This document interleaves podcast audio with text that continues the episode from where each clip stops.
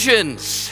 We have been walking through that over the last couple of weeks, and we're going to dive into the next part. As we do that, I was reminded this week, and you'll kind of figure out where all this is going eventually, but in looking over Ephesians chapter 2, the last part where we're going to be today, I was reminded of the Olympics. And I'll tell you, I've always been into the Olympics. Even growing up, I'd watch the summer and the winter Olympics, and intrigued by new sports maybe I wasn't ready or didn't know about too much, as well as the ones that I did.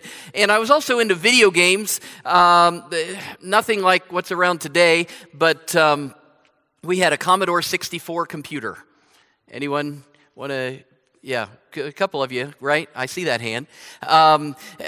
We had the cassette player that would load cassette player. I should have had a picture of one because it's an antique now. But you would actually load programs onto the computer with the cassette player. We upgraded eventually to the 5.5-inch floppy, which, you know, coasters now, really, but anyway, EA Sports was a whole new thing back then, and they released the Summer and Winter Olympic Games. Go ahead and go to that. These pictures, I get a little misty-eyed when I look at these, because it's this was life at its finest in the Ryder home. We'd get the Atari controller that had the joystick sticking up and one button. You remember that? And I'd get some calluses and blisters maybe in here and on the little button hitter button thumb. But anyway, you had the Summer and the Winter Olympic Games. You had javelin, you had the pole vault. That one was tricky because you had to hit it the right time to get it to come. And then you had to hit, and then,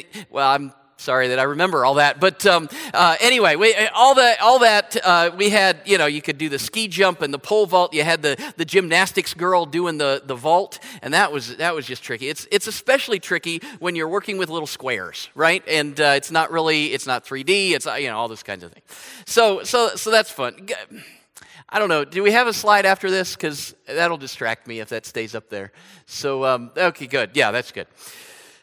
One thing those video games didn't have that the ABC television coverage of the Olympics did have was a little segment that they called Up Close and Personal.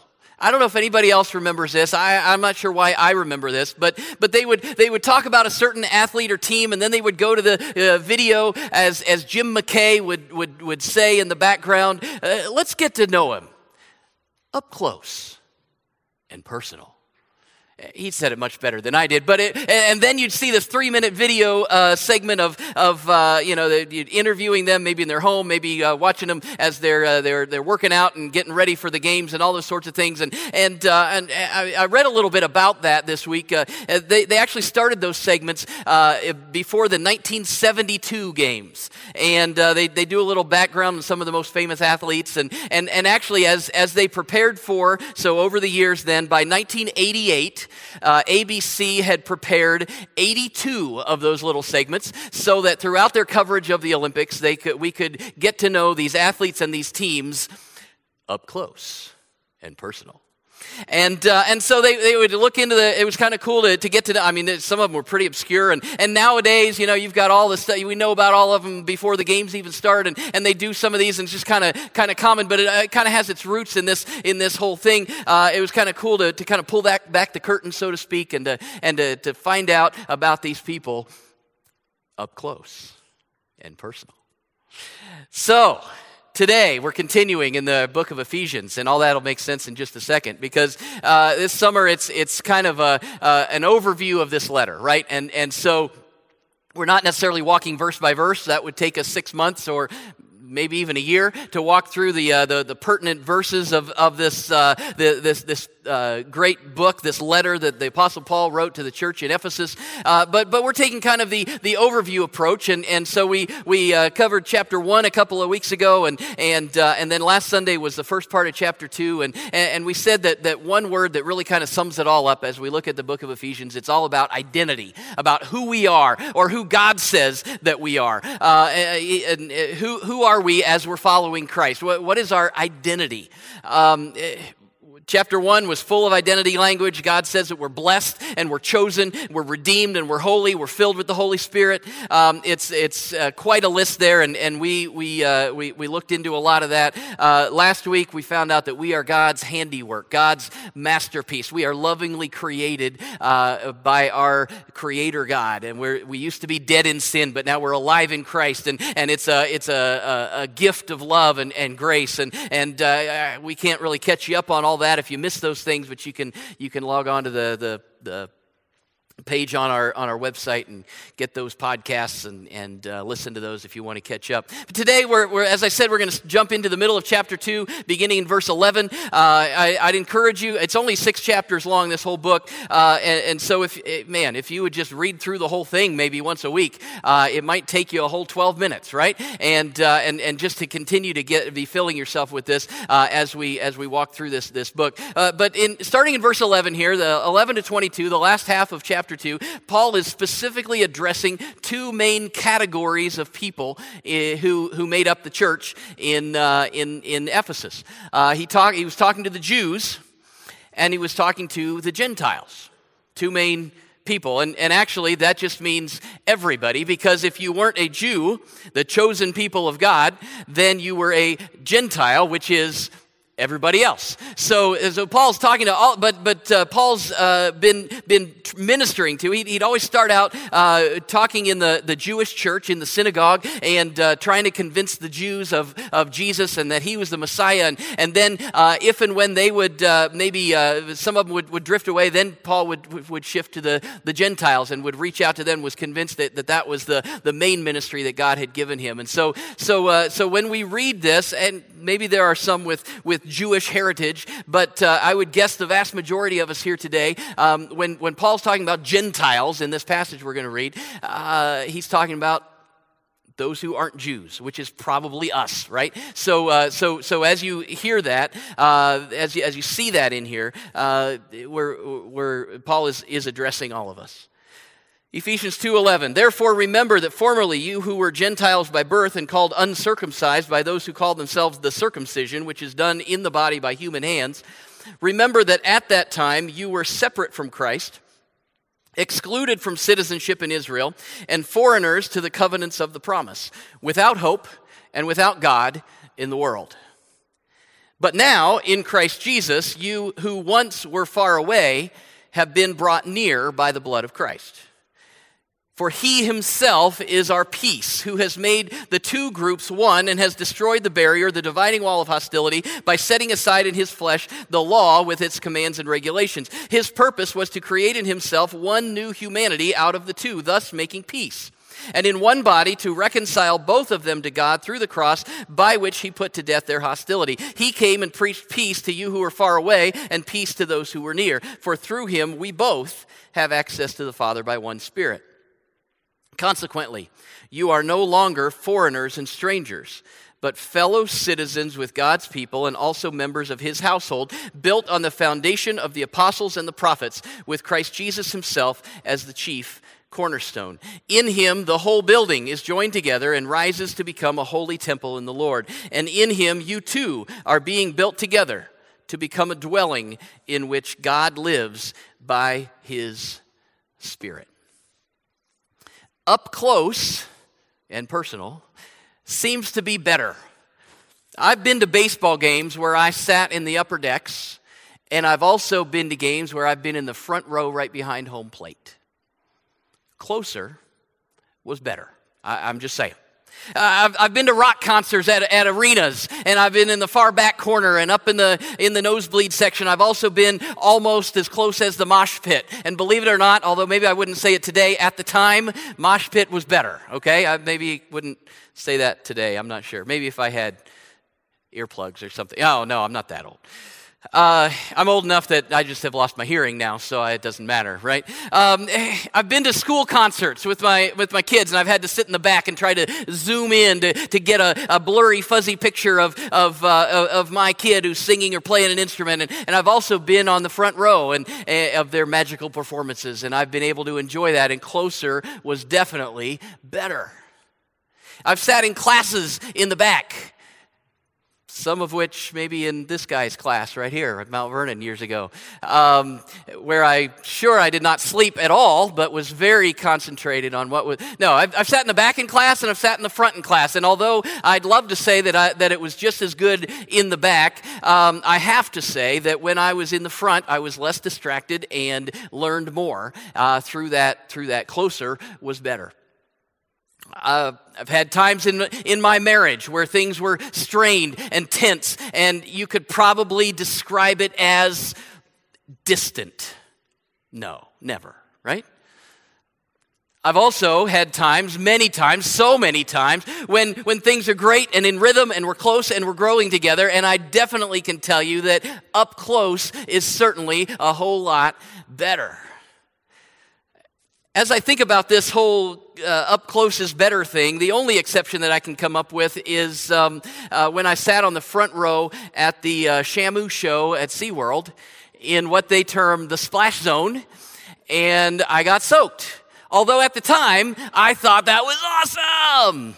As a 10-year, later on, I even had the privilege of holding the fish up over the thing, and the dolphin came up, and closer was definitely better. Verse 13 in this passage is kind of the central theme, or it's where everything kind of hangs on, so to speak. In Christ Jesus, you who once were far away have been brought near by the blood of Christ. You who once were far away have been brought near through the blood of Christ. Closer is better. It wouldn't have been out of the ordinary for the Gentiles to think of themselves as far away from God. They were not God's chosen people. That was the Jews. They knew that. They didn't really even know the Old Testament laws, let alone follow them. But the main thrust of Paul's ministry was to let the Gentiles know that because of Jesus, they no longer had to stay far away and distant. They could come near. Funny thing, though, as we read this passage, Paul isn't saying, well, yeah, come near like the Jews are near. Basically, he's saying that the Jews really didn't get it either, that although they followed the Old Testament law, that wasn't really enough to win them good standing with God. Even though they may have been following some external rules and laws, their hearts weren't turned to God, and they were actually far away, too. So one thing that Paul is saying here is that because of Jesus, we shouldn't be distinguishing between groups in the kingdom of God. We're all part of the body of Christ as he invites us to come near. We're all one. Because of Jesus' death and resurrection, he has brought us peace, it says. Peace between groups of people and peace between God and humanity. It's one reason why we have people, missionaries and others like Dan and others that we have on a regular basis through our church, to recognize that our God is a global God, and it's not just that he came for a certain segment of people.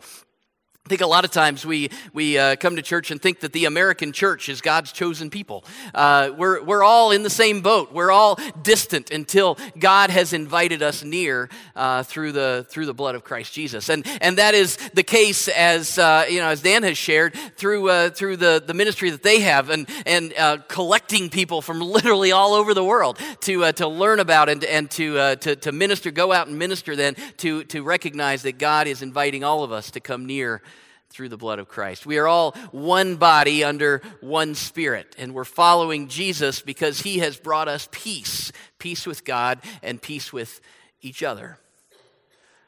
Seems like we're searching for peace these days. Peace seems hard to find with levels of anxiety higher than ever, suicide rate on the rise, a whole lot of other things. We need peace. Verse 14 doesn't just say that Jesus brings peace. It says Jesus is our peace. No matter the circumstances that we face, we can have internal peace. Because we have peace with God, we can have peace with ourselves and peace with the circumstances of our lives and peace with the people around us. So there's no distinction between nationalities in the eyes of God because of Jesus. There's no Jew and Gentile. It's not that some are closer to God than others or some have more access to God than others. It says here that there are no foreigners and strangers. We're all citizens of the kingdom of God, part of God's holy family. This would have been some radical stuff for the Gentiles to hear. Well, for any of them to hear, because historically the Jews were not all that fond of the Gentiles, and it kind of went both ways. I mean, there were non-Jews who followed Jesus, but they were only allowed to get so close. Literally, they were kept distant. In the temple in Jerusalem, there was an outer court called the Court of the Gentiles, and the Gentiles could come and be around the temple, but they could come only that far and no farther. The law allowed for non-Jewish people to come up, but they literally, there was a wall. It was about 5 feet tall. They tell us that they could come to, and that was the definition of where the Court of the Gentiles stopped, and they couldn't go any further. Go ahead to that next slide. This is actually a sign that was in that wall, and they believe they've uncovered a couple of these, or partials, that were in that wall, and I don't know, anybody, you had them doing math, maybe I can get them to read Hebrew, or Greek, I think that is, but I'll save you the trouble. This is actually on display in an archaeology museum in Istanbul. And translated, it says this. So this would have been in that wall, 5 feet tall. The Gentiles could come this far, but no further. The temple is in there. God's presence is in there. God's people offer sacrifices, all that. But the Gentiles, if you're not a Jew, you can only come this far. And this sign is in the wall. It says, "No man of another nation to enter within the fence and enclosure around the temple. And whoever is caught will have himself to blame that his death ensues." Kind of some pretty serious stuff. The Gentiles were kept far away. They were distant. Jesus, Paul says that because of Jesus, those who have been far away have been brought near through the blood of Christ. Literally, those who were far away are now invited. This was some radical stuff that we don't necessarily catch on to. But now, before there was the temple, there was the portable temple, the tent version. Go ahead, yeah, there it is. And this was when they were in this was the tabernacle, and they're in the wilderness, and Moses is leading the Hebrew people out of Egypt, and you know it only took him 40 years because it's a whole other story. It was a big thing, but as they're out there in the wilderness, they had this traveling temple, this traveling church that went with them, and so they would this is where God's presence dwelt. But even at that, so this is in the middle of where they would camp, and then they would be camped around, but there would be distance between the just the common regular folk and this place, and only Moses and a few of the special priests were allowed to be in this place. So this tabernacle was where God's presence dwelt with his people. But even at that time, the Jews were kept distant or far away from the tabernacles. All that changed, however, radical stuff when Jesus came, right? The first Christmas, and Jesus comes as a little baby and born in a manger for all people. And John 1:14, it says that Jesus became flesh and made his dwelling among us. Another way to translate that, Jesus pitched his tent with us. I guess some have made up a word, and I like it. Jesus was tabernacling with us. Okay, his presence wasn't just in this distant tent out there somewhere, but now he's pitched his tent with us, in our midst, right together, and so we have access to Jesus. He's tabernacling with humanity. Jesus has made it possible for all of humanity to have access to God. And so those who were far away have been brought near through the blood of Christ. And we could stop right there, and we can celebrate, and we should celebrate, but it gets even better, because not only is the barrier wall torn down so that no one is excluded and everyone has access to God and his love and grace, but in Ephesians 2, it says that you and I, here in this last verse in this passage, it says not only that Jesus has come and made his dwelling among us, but it actually literally says that Jesus isn't just among us, he's within us. You and I are the tabernacle. Verse 22, in him you are being built together to become a dwelling in which God lives by his Spirit. You who once were far away have been brought near, not only so you can that you can get close to God, but He's literally living inside of us by His Spirit. The progression is amazing, from no access to God to limited, distant access to God, to Jesus coming and pitching His tent with us, among us, to literally having the accessibility of the Holy Spirit living within us. You see that those who were far away, not those, us, we who were far away, who were kept at a distance, who didn't have access to God, the progression, God has always been moving toward us. And so now we can be tabernacling, or God is tabernacling within us. So all this, what does all this have to say about identity? I think it has a lot to say about identity, and I think it changes. The whole point of all of this, as we read through Ephesians, as we're reading it with the lens, through the lenses of who am I, what is my identity in Christ? Well, it changes. If I believe certain things about myself, then it's going to change how I live. And so, what does this say about our identity? If we're following God, this says, if we've accepted His love and grace, if we believe that Jesus died for our sins, if Jesus' blood on the cross, His death and His resurrection, if we're applying that to our lives, then you are the dwelling in which God lives by His Spirit. That's who you are, our identity. You see how that would change something if I believe that or if I don't believe that? If I believe that God's Holy Spirit is literally dwelling within me, or, I try to follow God if and when I can. It's a completely different. If we're living out of that identity, it changes everything. Actually, it's not just who you are.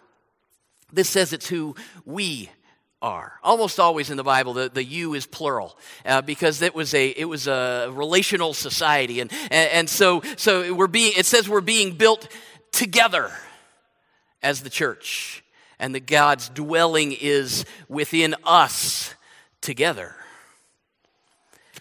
If you've ever built something, maybe you've gone to the hardware store or the lumber yard and you needed to get some stuff to build some stuff. Ugh, I think that's a good thing on Father's Day to talk about building stuff. Ugh. I can't really do the grunt thing very well, but I have built a few things in my day, and it used to be I'd show up, and I don't know who showed. Early on, I learned that you don't just grab the top 2x4s off the pile and throw them on the little cart and take them up to the front. You got to kind of be selective, and so you go to that bin that has the 2x4s in it, and you take one out and you look it over, and maybe it has a couple of splits in it, or you really look cool in the aisle of Home Depot, Lowe's. Sorry, Lowe's. When you got a couple of Lowe's guys in here, right? When you pick that up, and you eyeball it, and you see it going. What you thought looked straight in the bin, all of a sudden it has this big thing on the end, right? And it's all bowed out. I don't know what they do. Maybe you can tell me what they do with those things. Do they, they turn them into something else maybe. I don't know. But you see that. Maybe it's bowed, or maybe it's split, or maybe it has too many knots in it, whatever it is. You look at that and you go, that's not going to do. And you kind of throw it on the back of the pile and you pull the next one out and you look that one over. And you find one that looks like it's going to be good. Then you put it on your cart and you go to you go through that process to find the best materials in order to do the job. It seems to me that God builds things a little differently, because He takes us, you and me, as His building materials. Even those of us who may have been discarded or thrown far away, and He picks us up and He brings us near, and He's using us to build a place where He can live, where He can live out, where we can live out of His Spirit within us. Who are you? Who are you? You're not thrown out. You're not excluded. You're not kept at a distance. You've been brought near. You are being built together to become a dwelling in which God lives by His Spirit. I want to challenge you to be thinking this week how that's going to make a difference in your life. If you really are committed to following God and And His Spirit, you've invited His Spirit to live within you. You are in His family, and you're accepting His offer to not be kept at a distance, but to be brought near. That His Spirit is living in you. How are you going to let Him make a difference in your life, Father God? We offer ourselves to You, broken. We sang about it, broken pieces, scattered and shattered. And yet You fill us with Your treasure, Your presence, Your Spirit.